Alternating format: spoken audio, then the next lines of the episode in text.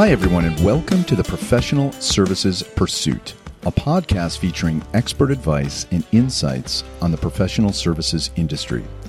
I'm Brent, and today's episode is a recorded webinar that Kantata recently hosted, speaking with our esteemed guest, Michael Farmer, about redefining the ad agency business and his book, Madison Avenue Makeover.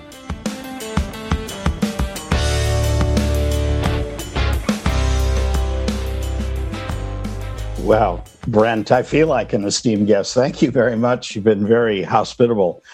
My name is Michael Farmer. I have been a management consultant, sort of a normal card carrying management consultant for my entire business career. First, starting at the Boston Consulting Group in Boston and Rio de Janeiro, and later with Bain and Company in uh, Boston, Munich, Paris, London, and Istanbul. And in 1990, I started my own. Uh, I left Bain in London and started my own firm, Farmer and Company. And two years after I started, I received a call from an ad agency, Ogilvy UK, that wanted a strategy consultant to help. I found the business so fascinating and its problems at that time so complicated that I thought it might make sense to dedicate my firm to solving uh, relationship problems between agencies and their clients on the one hand, and better understanding the changes that were likely to occur in the business as a result of changes in the way agencies were paid, changes in technology, and all of the other things that we certainly have endured for the last 30 years. In 2015, I knew enough and maybe was frustrated enough that I felt that I ought to write a book called Madison Avenue Manslaughter to talk about the problems that I had observed. And that book went through three editions. And then more recently, last year, I was invited to be a fly on the wall at Huge that was going through a transformation. They gave me full independence to write a book called Madison Avenue Makeover the transformation of Huge and the redefinition of the ad agency business. So here I am to talk about the books and to talk about what I've observed now over the last 30 years in my work with ad agencies and their clients. Thank you for that context and provenance. And, and as I've shared with you in the past, we've been able to exchange notes here and there. I think I got the original book in hardcover, uh, recommended it to many folks in the industry. And it's a great foundation of how you sort of diagnosed the challenges you see in the agency business that culminated with the new book.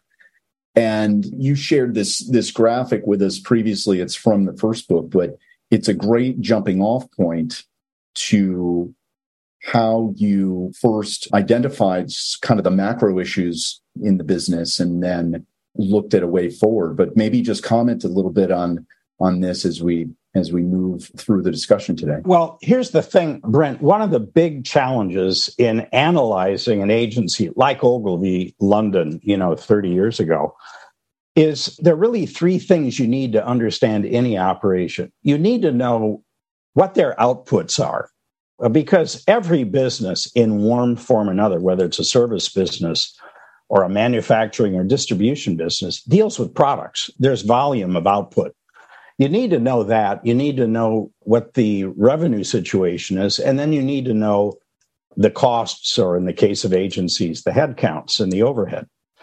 The biggest challenge for me back in 1992 was to figure out how much work an agency was doing because I then discovered that they didn't keep that information. Always reconstruct how much work is going on between a client and the agency. And I have to measure that you know, you can't measure it in kilos or pounds. I had to invent a unit of work that's the size of a TV ad, an SMU, a scope metric unit. But over the 30 years that I've been in business with every client that I've worked with in 30 years, I've been able to look at the price of their outputs. That is to say, the fees divided by the outputs.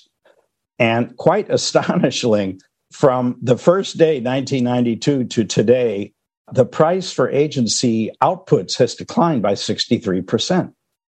It is a price declining business that is not different from the price of manufactured products. And yet, agencies are, you know, they don't use machine tools, they don't really get productivity gains. So, my number one conclusion that forms the basis of Madison Avenue manslaughter is hey, agencies, you are in a price declining business.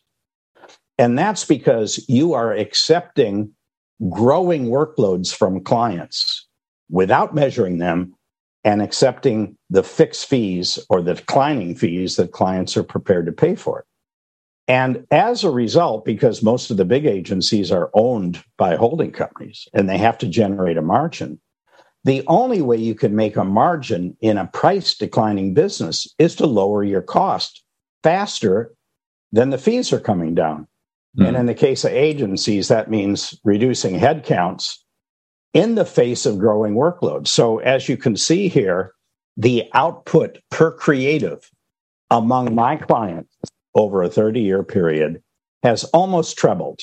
And that's not because they're doing social and digital today. These are on a normalized basis. In effect, this is output in TV spot equivalents, so to speak. You know, we're looking at major increases in the output per head which partly explains the fact that many people that work in agencies today think that you know it's a sweatshop environment. No, that's great, and and to and to see this this trend in the macro data really really puts it into stark relief. So, we're, you know, we're going to talk predominantly about the second book, but but Madison Avenue manslaughter really laid the foundation.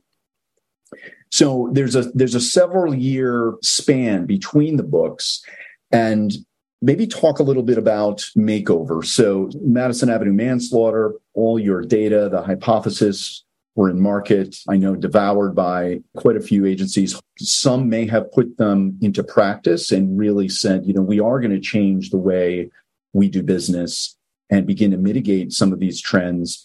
But maybe for our participants today, give us a little bit of a background of the idea and how the impetus for makeover came into being. Sure. The, the problem with Madison Avenue Manslaughter is it's a gloomy book. You know, I mean, it's not, wow, let me read this and feel good at the end of the day. Because it says if you're running an agency, you're under a lot of pressure. And the only way you're going to eventually fix that is if you start to know how much work you're going to do for a client from the scope of work and you negotiate your fees on that basis. So keep track of the work you do have a way of measuring it and then negotiate fees on that basis. That was the basic fix. Mm-hmm. Now, the book went through three editions 2015, 2017, when the whole media issue came to the fore. And then 2019 was a final update of all the data in the book. Now, one of the readers of that book was Matt Baxter. And of course, Madison Avenue manslaughter was pretty much about the problem facing creative agencies rather than sure. media agencies. And Matt was a media agency executive. He was in New York, although he's Australian, a young guy. He was running Initiative, which is IPG's big media agency. He had been in New York since 2016. He had spent five years turning around initiative. And in fact, he had a long history of turning around media agencies wherever he worked. He read Madison Avenue Manslaughter. I happened to be doing some work with initiative, but not for him. I was doing it for someone else. But we knew of each other. And one day he was appointed to take over Huge the creative agency based in Brooklyn, which is an IPG agency, with a brief to turn the thing around. It hadn't grown for a long time. So, one of the first thing Matt did, and it was a surprise to me, was to call me a month after he took over and said, Hey, I think you might be interested in a writing project. I am going to do a massive turnaround of Huge, and it might be of some interest for you to tag along and uh, see what we're doing and write a book about it. He also asked if I would uh, would be in a position to provide consulting advice mm-hmm. about what they needed to do. But after a couple of weeks of discussion, it, it was clear that writing the book was going to be a full time operation, and that I had to begin immediately. and that he should use the services of another consulting firm to help him define what the transformation should be. So he took over in June of 21 and he took over huge. He called me in July and by September, we had pinned down all the details. He had another consulting firm. And so I started to work doing the normal things consultants do, which is gather data, interview people. Mm-hmm. Quite importantly, he gave me the freedom to write whatever I wanted, to not to have to seek his approval or the approval of anyone else. I had complete editorial freedom, which, as I look back on it, was a very, a very bold courageous and some people would say slightly crazy thing to give to an outsider. But that's how matt is you know something? He's pretty fearless. And he was thinking from his standpoint i'm going to do the right thing. I'm going to do the right transformation. And farmer's uh, a reliable writer. He does his work based on data so i can trust him. And it'll have a good conclusion anyway that was the theory and it, it took what a little over 15 months to actually do the work. Uh, the book manuscript was delivered to the publisher November last year. I've got a great publisher. They had a, a hard copy in my hand by May, which is really amazing. And I told them I wanted it done quickly because this is a, a very current uh, situation. The bridge between the two books, you know, culminating now in in in a shop that's changing and it's gone through evolution. I looked at you know the first book and now you know eagerly awaiting the the hard copy of the second and there's this notion of um the fact that any business person or from any industry can really look at the books and gain some understanding of the business. But there's also external misconceptions of ad agencies. And it'd be great to talk a little bit about that. I kind of I think as you're in the inside writing writing this this new book, what were some of those those notions of it being really the the pressures, the challenges, the the notion perhaps of growth programs and clients uh, with diminishing growth as well. These notions and misconceptions of the firms of the of the business themselves. Very good question, Brent. And there is so much going on for agencies. I mean, if you just think about the history, they shifted from commission to labor based pricing. Mm-hmm. And then because clients didn't know how to handle labor based pricing, they brought procurement people in because they figured those folks are the expert in dealing with suppliers. So procurement people started coming in after 2000. By 2004 and 2005, we had the invention of digital and social advertising. So, in addition to having TV, radio, print, and direct marketing, all of a sudden we had Facebook, we had Instagram, we had Yahoo, we had online videos. And a few years later, we had the financial meltdown of 2008, which just destroyed growth around the world. Let's just think about this from a client standpoint, not an agency, but a client. A client CMO changed the way agencies were being paid because they were being paid outrageously high sums of money and then all of a sudden had all of this digital and social media to deal with, plus a financial meltdown. And at the same time, they are under pressure to grow the top line for their C suite executives. And the truth of the matter is, they were not succeeding. After 2008, by my analyses, 20 of the top 50 advertisers in this country actually shrunk their top line rather than grew it. In other words, all of this, let's expand the scopes of work. It didn't lead to any results. It didn't lead to any top line results. So, of course, procurement was turned loose mm. to cut costs everywhere in order to maintain the share price of the advertisers. And agencies have been on the receiving end of things. They've seen their fees cut every year at the same time that they've seen their scopes of work grow. And why have the scopes of work grown? Well, because in the absence of having any science about what'll make the top line grow, let's try everything. You know, let's try a different mix of digital and traditional. And that's what's been going on I would say, from the financial meltdown today, which is a 15 year period, has been a period of experimentation by advertisers, and it has failed. What they have done, though, is that they have really done a great job at making it difficult for their agency to do a good job because in their quest to lower fees, they have seen the holding companies tell the agencies that they have to downsize to make their margins. So agencies have been liquidating their talent on the one hand while they're handling more workload.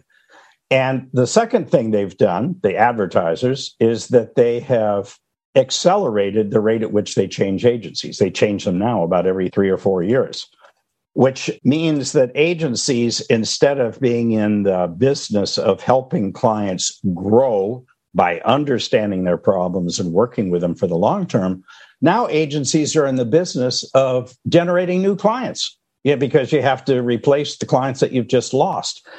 The agency business has been transformed in the wrong way as a result of the changes in remuneration, the introduction of digital and social advertising, the introduction of procurement, and their own downsizing, which has led them to now be in the new business development business. And that's what CEOs do instead of thinking about how do I fix an agency that's in a declining price business.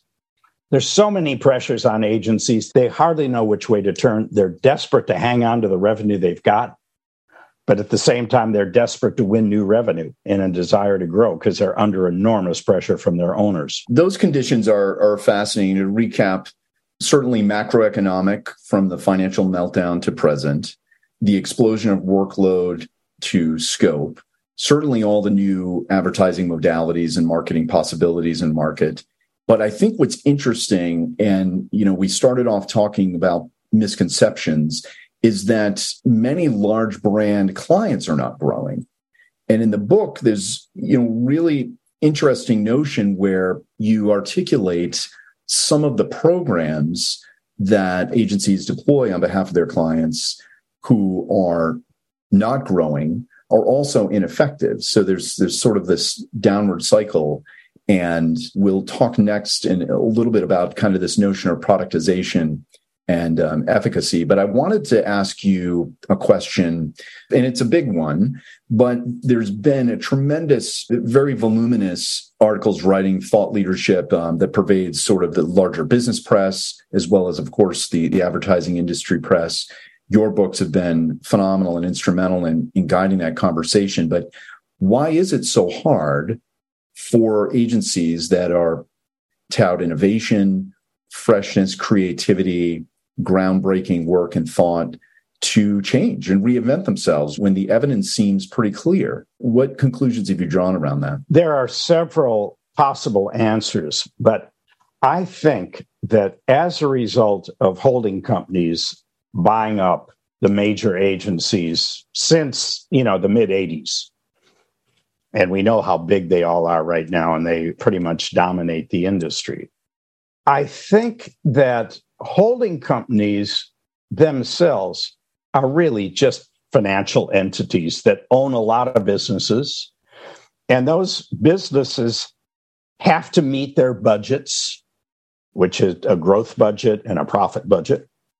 And the sum of those budgets add up to the holding company's performance. So, holding companies are all about numbers. Whatever mm-hmm. they may say about holding company relationships and the like, don't be fooled. Holding companies are about requiring their businesses to make the numbers. And if they don't make the numbers, they're punished. And they're punished by not getting any bonuses. We are now in an industry where the owners require certainty certainty that you're going to make the numbers. And if you're not going to make the numbers, you better downsize so that you do make the numbers. And the desire for certainty runs squarely against the notion that the job of a CEO is to prepare a company for the future by making risky but logical decisions about where to go. You know, the most obvious example is Netflix going from mailing CDs to mm-hmm. becoming a streamer, to becoming a producer of content. I mean, how far away was Netflix from being a producer of content in the days when they were just mailing out other people's CDs. You know what I mean? That is a massive, risky, and expensive choice that the CEO made. Agencies, on the other hand, have CEOs who think that their job is to make the numbers. And if you make the numbers, you're not going to do anything that gets in the way of making the numbers. Just to talk about Matt Baxter at Huge, Matt knew as soon as he begins a transformation that changes the way they price the products, that changes the products themselves, that changes the dialogue with the client, that he's going to lose some clients. Mm-hmm. Some of them don't fit the new model. And that's going to have a, a knock on effect in his numbers. So the real question in here, Brent, is how do you encourage a CEO of an agency who's owned by a holding company and a holding company demands certainty of numbers, how do you get them to take a risk so the agency is still alive in five years? I don't know what it takes. It just takes courage that Matt has. It takes something else that Matt has. He has a very fine sense of right and wrong. And he's someone who basically thinks if I just try to make my numbers. And if doing so weakens the agency strategically for its long term future, that's wrong. And I'm not going to do it. That's not how I'm wired. If I get punished for not making my numbers, I can accept that. But what I cannot accept about myself is doing something that puts the future of an agency at risk just so I can make a bonus. Now, he's rare in that, by the way because he's the only CEO that I've worked with in 30 years who's been prepared to take that risk. All of our service and manufacturing and distribution CEOs in this country, I think, have gotten hooked on the let's make big bonuses for ourselves by making the numbers. And I think that you don't hear an awful lot about what is the long term strategic need and what risks do we need to take to get there. I'm not just singling out agencies. I think it's kind of a disease that affects all of our industrial operations. Something else that is having a profound impact on business and industrialization is the rapid proliferation of AI, right? And I think we'd be interested because you have such a wealth of understanding in this corpus of knowledge going back 30 years on all these external factors that are pressing on on the agency model AI isn't necessarily new to the agency business, like in the context of you know media firms using Google platforms and RankBrain and and working within that to boost returns for customers and kind of the biddable media and algorithmic formats. But now with the ability to do creative adaptation work, how profound do you think this will be as kind of a a new pressure or a, a, rapidly emerging pressure on agencies, some of whom really rely on on that type of work to preserve some margin. Sure.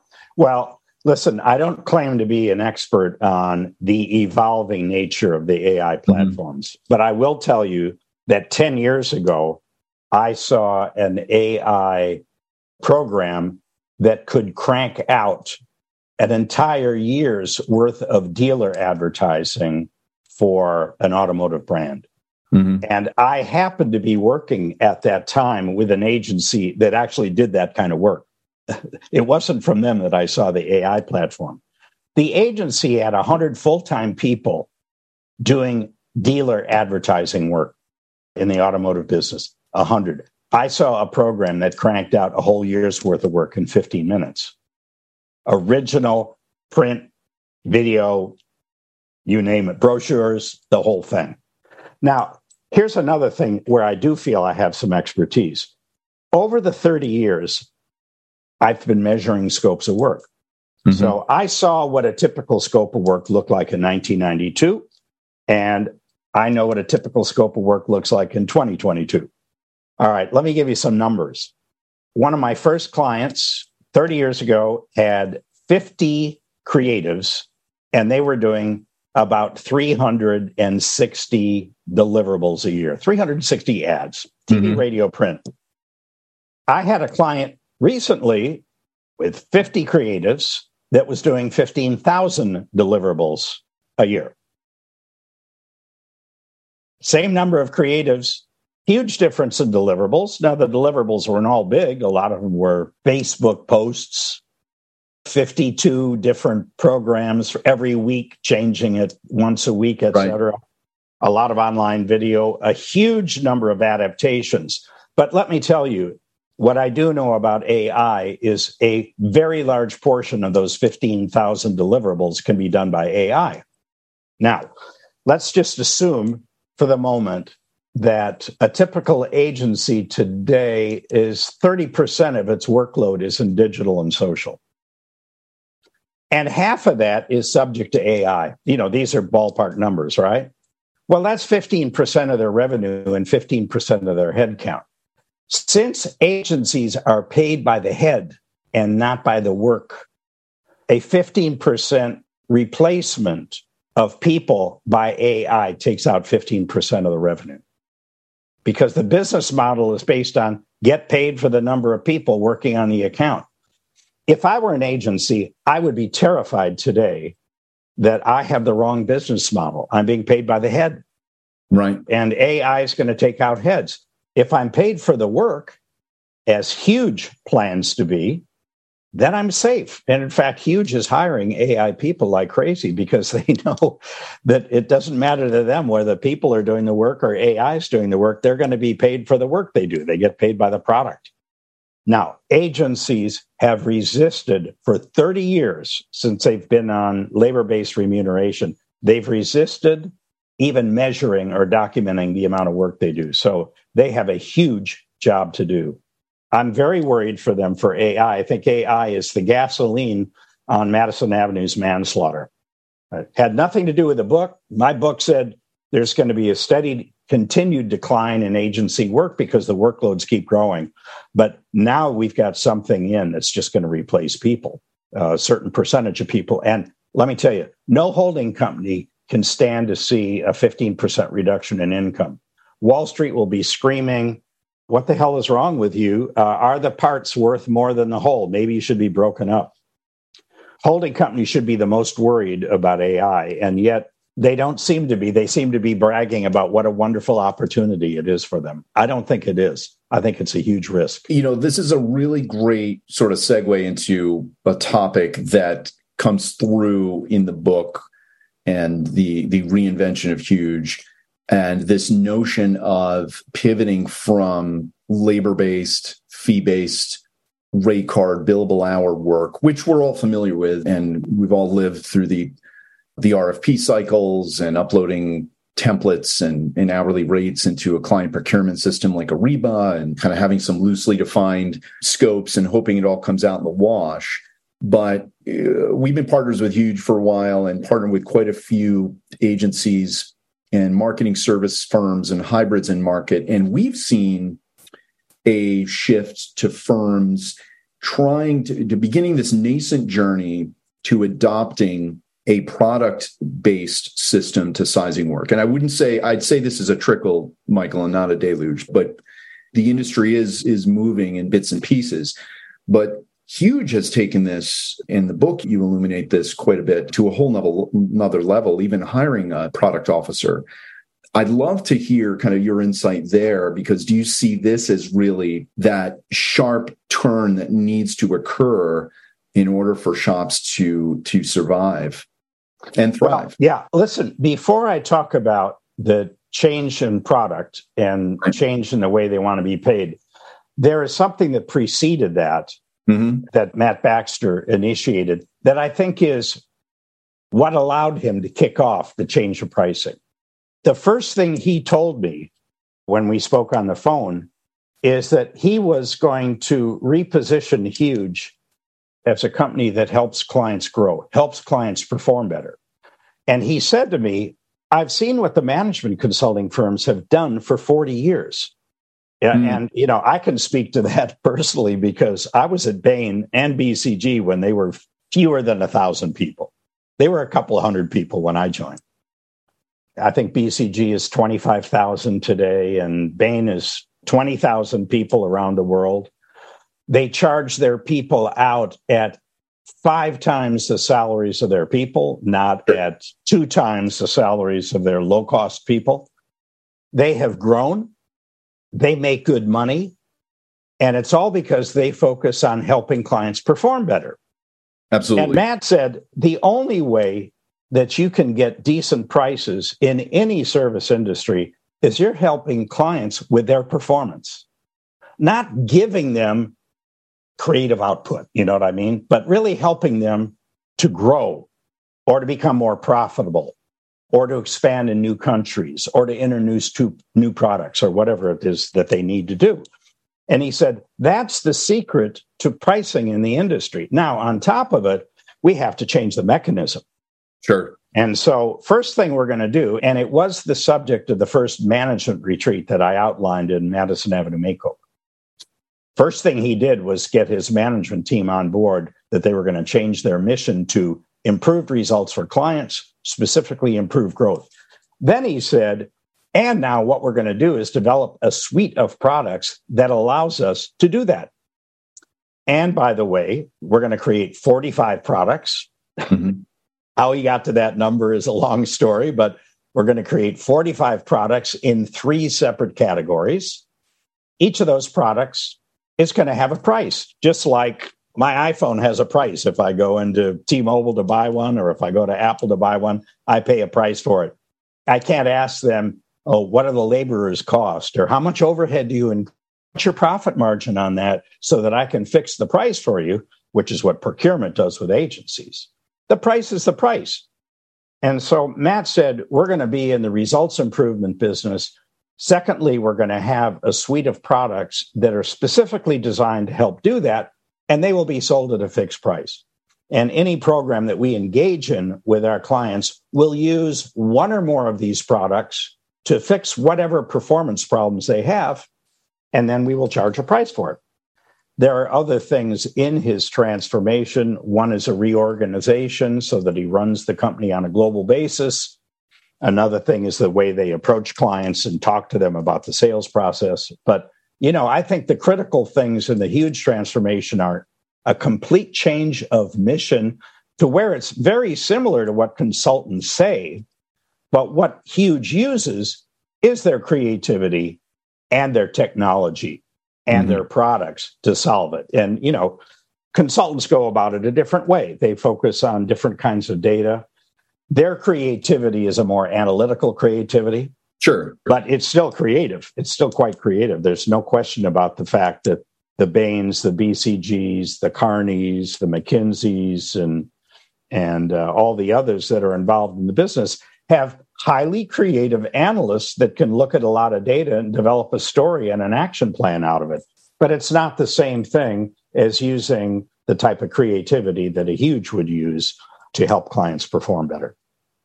Mission first, and then product sold at a fixed price. Very, very critical for the transformation of huge. And bringing up the management consultants and the way they've been able to preserve margin over the years by really keeping not all of them, but but keeping their eye on efficacy, expertise, results, um, some of which really won't even engage unless they kind of have that guarantee with the client that we're going to set a goal and share in those results together.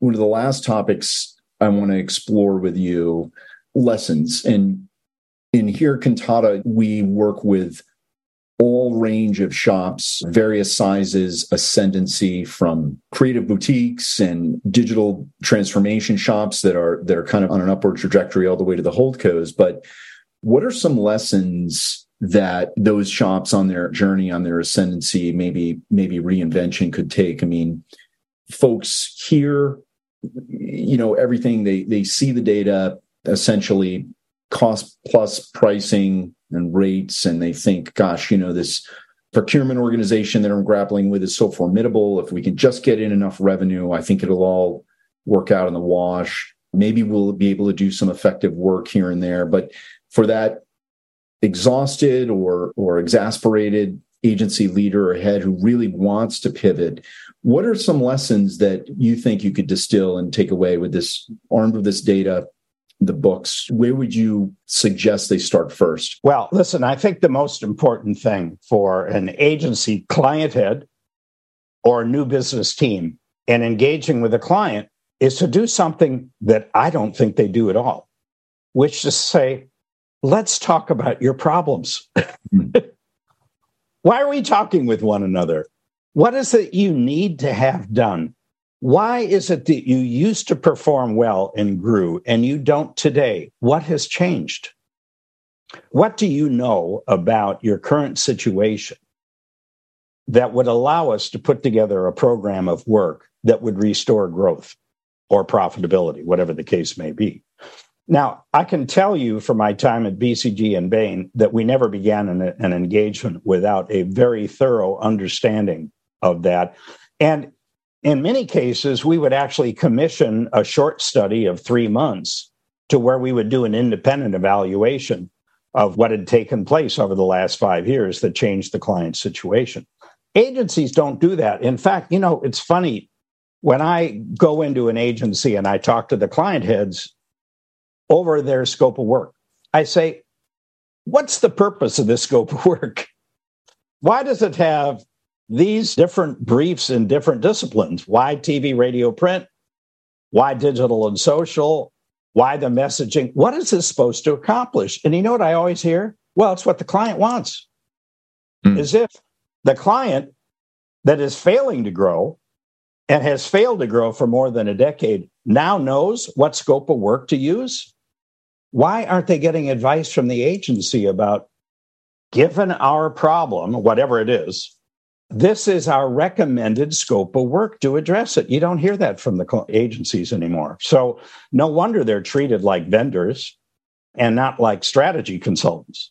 Because if they were real the strategic consultants, they would say, for this specific problem of growth that you have, we think the right mix of work and the right number of people and the right timing is as follows. And that's the scope of work that we recommend. They don't do it. Hmm.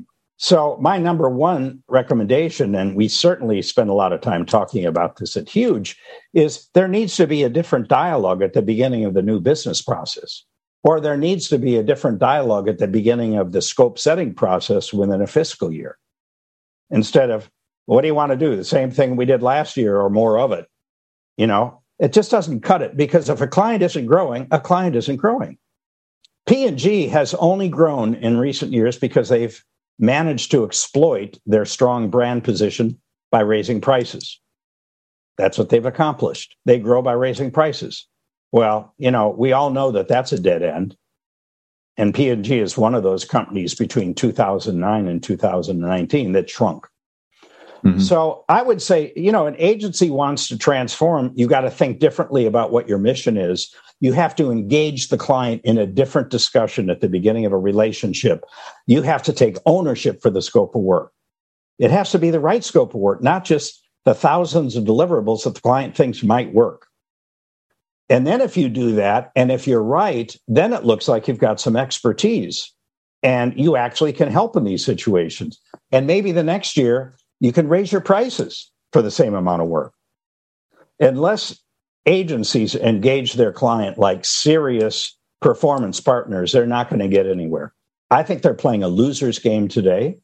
They're competing with each other, and that's a loser's game. And they're playing a loser's game with their client by not really helping them solve the client performance problems, which are obvious if you just go to public data and take a look at their sales growth over the last 10 or 15 years my number one thing have discussions with clients about what problem needs to be solved so that you can come up with a scope of work and a budget rather than just letting the client tell you what it's going to be. Michael, this has been fascinating. Uh, we could speak about this for hours. It's a passionate business. It's a business that's been buffeted from time to time, uh, still demonstrates some resiliency. So thank you. Well, thanks very much, Brent. I feel very lucky as a human being in that I was given an opportunity to stick my nose under the tent in this business 30 years ago. That came about by accident. It wasn't a plan. And that the data that uh, we were able to develop in the consulting practice led to the first book. And, you know, fate would have it. Matt read it and thought I was the right guy to be an insider. So this is an insider's view of a management that overturned everything. I'm told by others that that makes the book Madison Avenue Makeover unique. It's not just standing from the outside and saying this is what happened.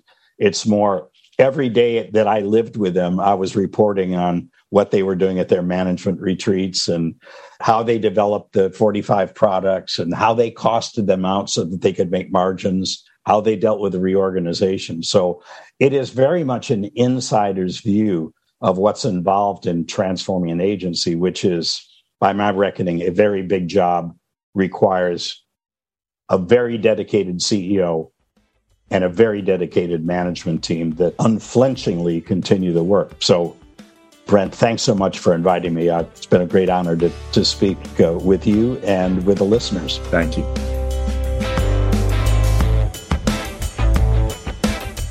If you enjoyed this podcast, let us know by giving the show a five star review on your favorite podcast platform and leaving a comment. If you haven't already subscribed to the show, you can do so anywhere you get podcasts on any podcast app and to learn more about the power of Kantata's purpose built technology, go to kantata.com. Thanks again for listening.